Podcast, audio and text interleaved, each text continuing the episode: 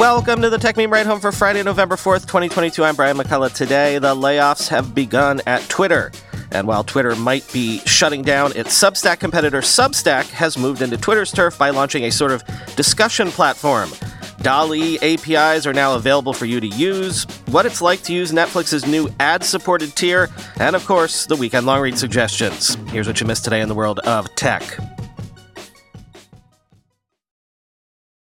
The Twitter layoffs are happening right now, unfortunately. They began overnight. Quoting The Verge, employees will receive an email by nine a.m. P S T on November fourth confirming whether they have been laid off or not, according to the internal memo, which also states that employee badge access to Twitter's offices will be shut off temporarily. We acknowledge this is an incredibly challenging experience to go through, whether or not you are impacted, the memo reads. Thank you for continuing to adhere to Twitter policies that prohibit you from discussing confidential company information on social media, with the press, or elsewhere, end quote. After employees received the memo confirming layoffs would begin, many began quickly trying to unlink their Twitter accounts from their work email addresses, a company-mandated policy that also requires physical keys for two-factor authentication. In Twitter's Slack and group chats, employees complained about the lack of internal communication from Musk and Twitter's other leaders over the past week. I truly wish you all well, for your sake, for the sake of your teams, and for the sake of the many people and communities this product serves, one data scientist wrote in a Slack message addressed to leadership that was seen by The Verge. But I also hope the failure of this past week hangs heavy on you to remind you to do better, end quote. It's funny how different companies having different cultures is actually reflected in real life by the people who work there. Twitter employees that I've known over the years have always been a very specific type, dedicated, often more idealistic than a lot of people in tech, also extremely generous and interesting people. I'm going to let friend of and listener to this show, Keith Hernandez, speak for me when he tweeted, quote, "Sorry it's going down this way, Twitter peeps. You were always great partners and collaborators trying to make the app better each day while other forces were trying to destroy it. Be proud of your work and know the next place you go will respect you," end quote. Some Twitter workers have filed a class action lawsuit against the company in San Francisco for executing mass layoffs without at least sixty days notice per the WARN Act. Sources are also telling the New York Times that Elon Musk is weighing adding paid D Ms to let users privately message, quote, very important tweeters, which just sounds to me like a way to chase celebrities off the platform. Casey Newton is reporting that Twitter plans to shut down their newsletter platform Revue, which was acquired only back in January twenty twenty-one, shutting it down by the end of this year. It's also paused work, according to Casey, on its new Notes product and crypto wallet. Meanwhile, Reuters says Elon has told Twitter teams to find up to one billion dollars in annual infrastructure cost savings, including reduced spending on cloud services and server space. And word from the Wall Street Journal that General Mills and Audi have paused their Twitter ads, and sources say Pfizer and Mondelez have as well, as concern over content moderation grows.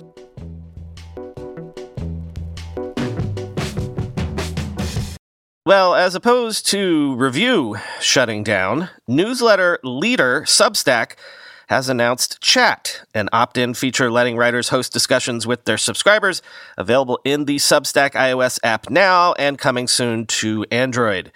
Quoting TechCrunch, another company hoping to capitalize on Twitter's upheaval in the wake of Elon Musk's takeover is the newsletter platform Substack.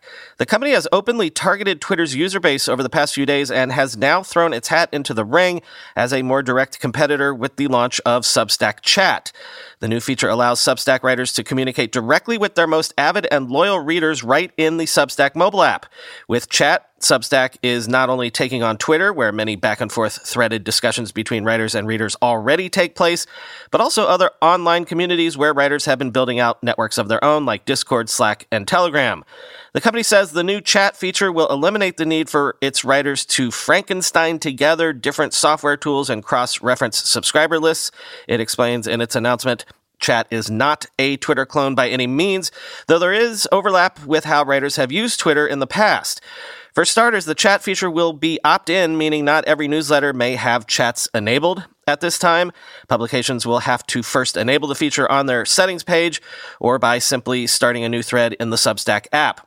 Already, Substack says writers including sports journalist Joe Posnanski, pop culture writer Hunter Harris, and comics writers Three Worlds, Three Moons have launched chats on the service. In some cases, these chats have been used to discuss live events like Game three of the World Series, or they've been used in place of email or other ways writers may have chosen to interact with their readers in the past. Readers can react to posts using emojis and add their own comments in the chat threads, end quote.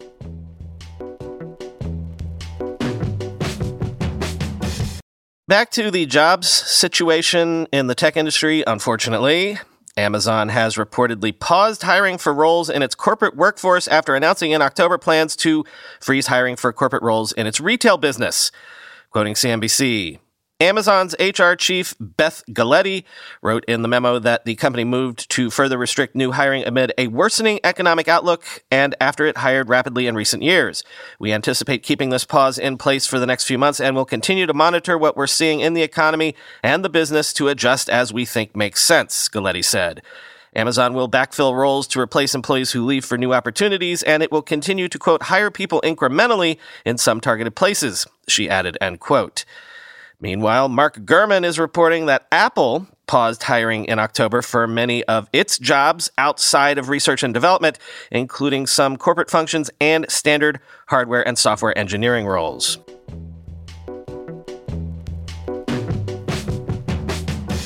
OpenAI has released a DALL-E A P I into public beta, letting developers integrate DALL-E into their apps and products. The A P I is priced per image output based on size. Quoting VentureBeat, get ready, developers. Today, OpenAI released the hotly anticipated DALL-E A P I in public beta, which means developers can now integrate DALL-E directly into their apps and products. With the announcement, DALL-E, a transformer language model that allows users to use natural language prompts to create and edit original images, joins G P T three, embeddings, and codecs in OpenAI's A P I platform. Companies such as Kala, a fashion design platform, and Mixtiles, which prints online photos on lightweight decorative tiles, have already implemented and tested the A P I for their specific use cases. The A P I will be available for anybody to use on the OpenAI platform. Luke Miller, product manager at OpenAI, told VentureBeat, the DALL-E A P I is priced per image output based on size. ten twenty-four by ten twenty-four costs two cents an image, while there are very slight discounts for five twelve by five twelve at zero point zero one eight per image and two fifty-six by two fifty-six at zero point zero one six per image. The A P I has three capabilities, Miller explained. Users can generate an image, edit a part of the image, and also generate multiple variations of the image. You can think of it as not unlike the creative process, coming up with ideas, picking something and narrowing in, and then continuing to iterate and find something that suits your need and the given context, he said, end quote.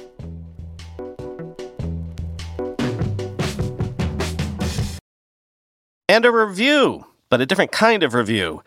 Over at The Verge, tech meme editor alum Jay Peters got hands-on time, or I guess eyes-on time, with Netflix's new Basic with Ads tier. He says while most shows have pre-roll ads, mid-roll ads are more unpredictable, and many popular shows are locked to higher tiers anyway. Quote, as for the ads themselves, they're pretty standard online video ads. With my brand new account, I was served ads for things like cars, hotels, cruises, jewelry, and fragrances. Netflix says ads are fifteen or thirty seconds long, which matched my experience. You can pause them, but you can't skip them, though Netflix helpfully counts down how long the ad break is in the top right corner of the screen. One major drawback to the ads tier is that some things just aren't available to watch. Those shows and movies will be marked by a little red padlock in the top right-hand corner.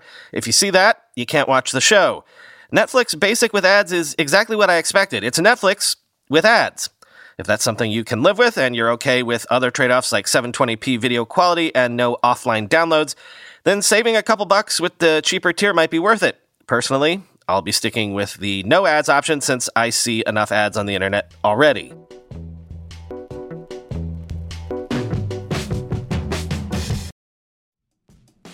We all know there are things in life that you have to compromise on, but when it comes to your health, there is no compromise. So don't go back to that one doctor who uses your appointment to catch up on the latest headlines, their family group chat, their crossword puzzles, just because they're available right now or they take your slightly sketchy insurance. Instead, check out ZocDoc, the place where you can find and book doctors who will make you feel comfortable, listen to you, and prioritize your health. And you can search by location, availability, and insurance, so literally no compromises here, because with ZocDoc, you've got more options than you know. ZocDoc is a free app and website where you can search and compare highly rated in-network doctors near you and instantly book appointments with them online. Once you find the doc you want, you can book them immediately. No more waiting awkwardly on hold with a receptionist. And these docs all have verified reviews from actual real patients. We're talking about booking appointments with tens of thousands of top-rated, patient-reviewed, credible doctors and specialists. I have personally used ZocDoc to find a podiatrist when I needed one for the first time ever in my life. Go to ZocDoc.com slash TechMeme and download the ZocDoc app for free. Then find and book a top-rated doctor today. That's Z-O-C-D-O-C dot com slash TechMeme. ZocDoc.com slash TechMeme. With everybody fighting for attention, how can your business stand out and connect with customers? Easy. Get Constant Contact. Constant Contact's award-winning marketing platform has helped millions of small businesses stand out, stay top of mind, and see big results fast. Constant Contact makes it easy to promote your business with powerful tools like email and S M S marketing, social media posting, and even events management. With Constant Contact, you'll reach new audiences, grow your customer list, and communicate more effectively to sell more, raise more, and fast-track growth. Don't know much about marketing? No sweat. Constant Contact's writing assistance tools and automation features Features help you say the right thing at the right time, every time. Plus, you can send with confidence, knowing your emails are actually reaching your customers thanks to Constant Contact's best-in-class ninety-seven percent deliverability rate. I use this, and you should too. Tackle any challenge with Constant Contact's expert live customer support. Plus, everything's backed by their thirty-day money-back guarantee, so get going and start growing your business today with a free trial at Constant Contact dot com. Just go to Constant Contact dot com right now. Constant Contact, helping the small stand tall. Constant Contact dot com. Time for the Weekend Long Read suggestions. First up from Fast Company, the whole history of the Bored Ape Yacht Club, told through the lens of the history of its parent company, Yuga Labs. Quote, since forming in February twenty twenty-one, Yuga Labs racked up one hundred million dollars in profit in its first year, according to a leaked presentation, and raised four hundred fifty million dollars in seed funding in March, valuing the company at four billion dollars. It has attracted celebrities and companies from Gwyneth Paltrow to Adidas to associate their brands with Bored Apes, and debuted a preview of its metaverse game Other Side in July. If anyone you know outside of the crypto universe has heard of an N F T project, it's the Bored Ape Yacht Club. But even as Bored Apes have achieved a measure of cultural ubiquity, Yuga's story has remained largely a mystery. No one knows its future ambitions, nor that the company's success and direction are primarily the product of just four people: the two idea guys, the operator, and the Hollywood legend. Co-founders Wiley Aronow and Greg Solano, strategic advisor turned C E O Nicole Munez, and talent manager and producer Guy Osiri have each had a profound effect on Yuga Labs and its trajectory, from art project to controller of the most valuable N F T brands, with the intention of taking them mainstream. We're all involved. We're all invested. We all love each other, says Munez of the moment in the fall of twenty twenty-one that she and Osiri joined the founders as partners in Yuga. Let's just do this thing, end quote. From Wired, a look at the Rust programming language after twelve years, how it's evolved from a side project to a robust ecosystem as developers praise its security, ease of use, performance. Quote, because Rust produces more secure code and, crucially, doesn't worsen performance to do it, the language has been steadily gaining adherence and is now at a turning point. Microsoft, Google, and Amazon Web Services have all been utilizing Rust since twenty nineteen, and the three companies formed the nonprofit Rust Foundation with Mozilla and Huawei in twenty twenty to sustain and grow the language. And after a couple years of intensive work, the Linux kernel took its first steps last month to implement Rust support. Rust is what's known as a memory-safe language because it's designed to make it impossible for a program to pull unintended data from a computer's memory accidentally. When programmers use stalwart languages that don't have this property, including C and C plus plus, they have to carefully check the parameters of what data their program is going to be requesting and how, a task that even the most skilled and experienced developers will occasionally botch. By writing new software in Rust instead, even amateur programmers can be confident that they haven't introduced any memory safety bugs into their code, end quote. Then online venue The New Stack asked the question, who is going to be the Figma for developers? Who's going to be a cloud I D E for programmers? It takes a look at two contenders, Code Sandbox and StackBlitz. Quote, ever since the twenty billion dollars Figma acquisition in September, there has been increasing interest in the cloud I D E market. The thinking is, if even design tools can become web native, then surely it is high time for developers to move to fully web-based tooling. After all, even Photoshop, once thought to be incapable of shifting to the web, has a browser version now. But strangely, developer tools are seemingly the last category of builder products to move to the web. Developers are sticking loyally to their local host, end quote. Back to Wired. If you had to guess the one single point of vulnerability, the one place where the risk of bottleneck was the greatest in terms of the actual physical global footprint of the internet, would it surprise you if I told you that place was Egypt? Quote, the global network of underwater cables forms a large part of the internet's backbone, carrying the majority of data around the world and eventually linking up to the networks that power cell towers and Wi-Fi connections. Subsea cables connect New York to London and Australia to Los Angeles. sixteen of these submarine cables, which are often no thicker than a hose pipe and are vulnerable to damage from ships' anchors and earthquakes, pass one thousand two hundred miles through the Red Sea before they hop over land in Egypt and get to the Mediterranean Sea, connecting Europe to Asia. The last two decades have seen the route emerge as one of the world's largest internet choke points and arguably the internet's most vulnerable place on Earth. The region, which also includes the Suez Canal, is also a global choke point for shipping and the movement of goods. Chaos ensued when the container ship Ever Given got wedged in the canal in twenty twenty-one, end quote. And finally today, with all of this recent talk of A I and robots, back to Fast Company for a look into the weirdly competitive industry of robots writing letters in script. That is to say, attempting to mimic human handwriting. Quote, imagine an army of robots holding real pens, writing real letters that look eerily realistic to a human's handwriting.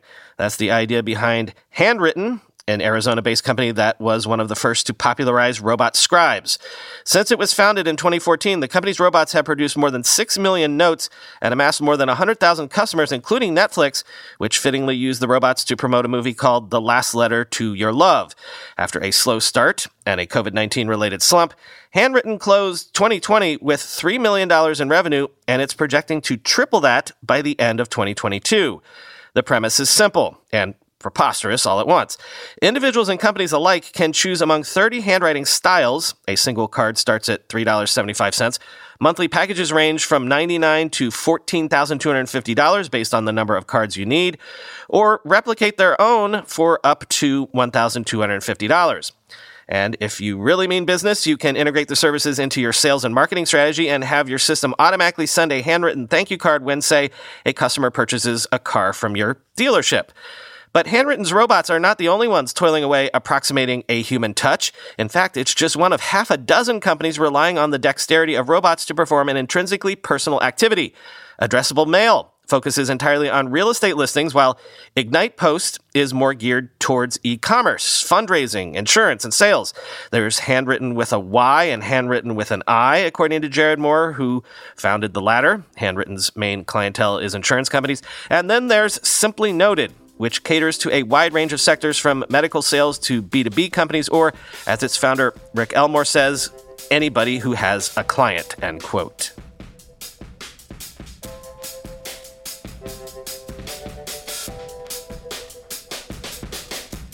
No bonus episodes for you this weekend. Be well, have a peaceful time. Talk to you on Monday.